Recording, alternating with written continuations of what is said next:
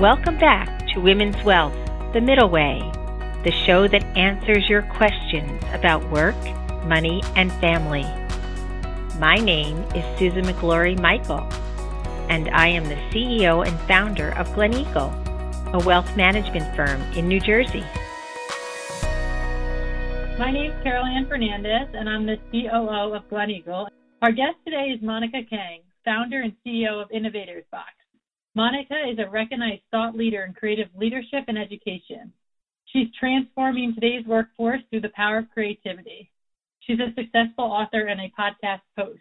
Welcome, Monica. Thank you. You're clearly a thought leader in creative leadership and very much teaching entrepreneurship a lot and talking to people about it. Can you share your perspective on individual creativity and how you've seen it being used in both people's personal and professional changes? Absolutely man, creativity often people see the aspect of being artsy, being visual, and that is a part of creativity, but it's one of the many ways that we express because creativity at the end of the day is really a way of living, a way of seeing things differently, a way of thinking differently. And I think especially as leaders, as innovators, there's so many ways that, we're probably already doing every day, but we're not recognizing. And so something in day to day life that you just mentioned is, you know, back in the day when we had a commute, there's probably many ways that we probably navigate our commute or our workday routine. And that's small elements of the small C of creativity, thinking differently. And when we get to acknowledge that and bring that out, we're able to see things differently and find new opportunities. Yeah, I think that's so so true and, and interesting to think of. You're probably being more creative than you realize from the very beginning. So I know you are the founder of your company, Innovators Box. Can you talk a little bit about what Innovators Box is and then also how you ended up deciding to found it? Because I know you were already in your dream career when you decided to do this. Absolutely. I started Innovators Box because I realized no matter how much I loved my job, I could still be stuck and depressed. And it took many days crying to work and realizing that you know what this is not what i signed up for. Something is wrong but i couldn't figure out. And i realized one day finally that maybe if i walk to work it's going to be a little less embarrassing. And that one decision of curiosity led me to opening up a whole set of new questions because it got me realizing well i need to now walk to work wear comfortable shoes. I need to think about what's outside what's the weather like check the time, the temperature. And I share this story of my commute and how that led me to getting to the office not only earlier, but also being now full of these questions. Why is that building always under construction? I wonder why that cafe is selling today. Like, why is that line always wrong? Like, why is there always traffic here? And I was bringing all those questions naively, not realizing that it was impacting my day positively. Now I was so curious about all these things around my surroundings that I brought that curiosity to work. I was now curious about why are we always stuck with this Excel sheet? Like, why do we do this project this way? Like, what can we do differently? What if I color coded and made it easier for me? I'm like, nobody's asking me to do these work differently, but I felt curious and it intrigued me and gave me the courage to do differently that led me to finding creativity and it's empowering to realize that something small when we take more credit and intentionality we get to realize how seeing and thinking things differently every day makes a huge impact. For me, realizing that, wow, that small decision led to many other decisions and changes in the way I worked, the way I felt happier, not only not depressed, but thriving, getting promoted. People are like, you did well, but somehow you're thriving more. We can't figure out. I'm like, I'm not sure either. Let me figure out. And that's what led me to wanting to build Innovators Box because the truth is that creativity and courage and curiosity, the tools are all out there, but it's really not packaged and positioned in a way it's digestible or understandable in a way that we can learn as a professional where we have been taught not to do a lot of that for a long time.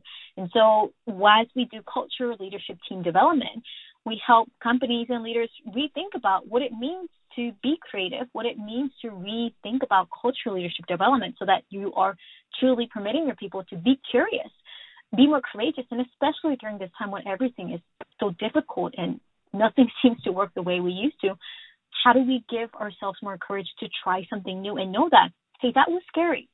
Let me, but let me try it again and let me try something different. Yeah, I was actually going to ask you a little bit about that. I know obviously the pandemic and people you know, some people are in the office, some aren't, some are doing hybrids. How have you seen the Innovators Box evolving, or have you seen a big change with what's going on in the world, or are the kind of the same methods that you were teaching while everyone was in the office still apply, even though everyone's not in anymore? It's a great question because honestly, even for us, it's been a humbling year. Like everyone, we've had to completely flip our business way of doing everything. I mean, honestly, we were a company that really valued in person. I resisted doing anything online because I'm like, I need to hug people. I want to be able to say hello to people. I will travel the world for you, but don't ask me how to be on Zoom. So I've only done Zoom actually with the pandemic, and what humbled me in realizing is that wow, yes, of course, in person, the value that we get is never going to ever disappear. But there's so many powerful ways that we can still connect online. And I've been humble to reaffirm and realize I didn't realize it even for me. And now I get to be in the seat of, as I learn, helping other leaders and helping other teams to say, hey, even these routine weekly meetings that you have, you can design this meaningfully. These are cues of behavior that you remind your team members that this is a safe room. This is a team that honors your opinion. This is a team that really respects you. And also, the very opportunity where you hurt people if you're not being intentional. And so that's actually been hence an increased awareness, I would say, because things have been so difficult and it has opened up more people to talk about emotions and feelings and really treating people as a human being more. I'm looking forward to seeing more companies and leaders really harnessing all these changes and hopefully carrying with them beyond the pandemic, beyond any time to know that this is not just a crisis reaction. We were always human beings with these feelings and thoughts and creating a safe room, a room where everyone can be their full, colorful, creative selves and be curious to learn more if they haven't had the confidence or the safe space to that's incredibly invaluable, whatever business you're in. I definitely agree. How would a business owner recognize that either someone needs help with that creativity or outlet or safe space? Like, what are some things that maybe a business owner should either be looking out for or doing to try to help their employees find this? There's so many ways, and this is why I love this question because we often assume, I think, when we raise this question as a leader, you know, as the business owner, is that we look for a big cues. Okay, is this person, right. you know, being late, being disgruntled? Of course, those are those are valid cues, and you absolutely want to look out for it. But I would encourage, especially for leaders, managers, or business owners, to look for smaller cues earlier. By the time you already hear these big cues, it's probably already late. They've been disgruntled and unhappy for a long time to be that visible.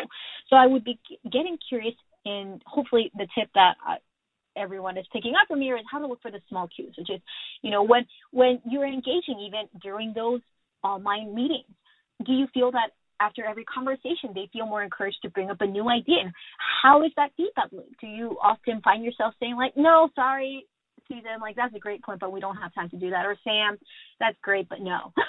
or are you yeah. saying that yeah, that's a great point, but right now our project plan and budget is a little tight. And let's take a moment to explore these things to tie your idea though, because that was a great point. Like that feels already very different. And so those cues of behavior, it cements from constant feedback loop of trust. And so I encourage leaders to constantly be curious about how does one feel as a person and how does their team member feel, but also being more mindful of the communication they are having online in meetings, in writings, in text on Slack channels, because those are the ways that people affirm to know that is this a person I can be honest and just speak my own language, or do I have to code switch and show up a certain way to look like and show my only best side because I'm scared of being caught?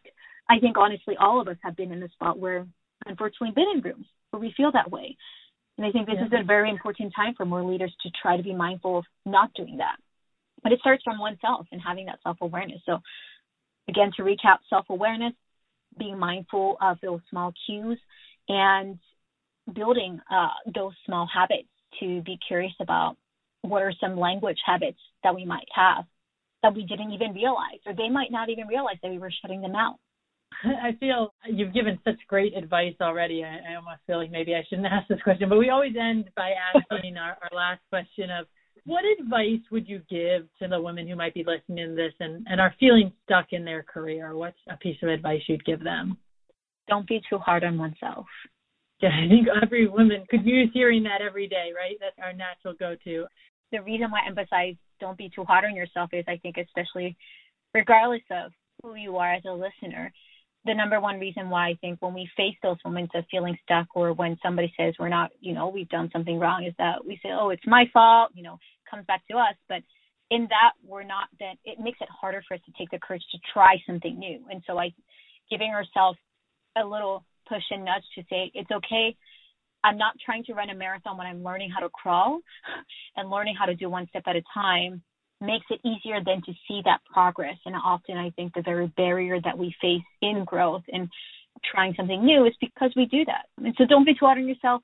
One step at a time. Believe that you can do it and you'll manifest it. And look forward to seeing how you live your colorful creative life. Thank you so much, Monica. I could listen to you all day, give it advice about this. I think it's such an interesting topic in an area that all of us should probably spend more time on. So I hope that some of our listeners will check out Innovators Box and definitely do some more research on this. But we really appreciate you joining us today. Thank you for having me. Thanks for tuning into today's episode of Women's Wealth The Middle Way. Make sure to subscribe to us and leave a review on iTunes, Spotify, SoundCloud, or your favorite podcast app. Join us for new episodes every other Wednesday. See you in two weeks.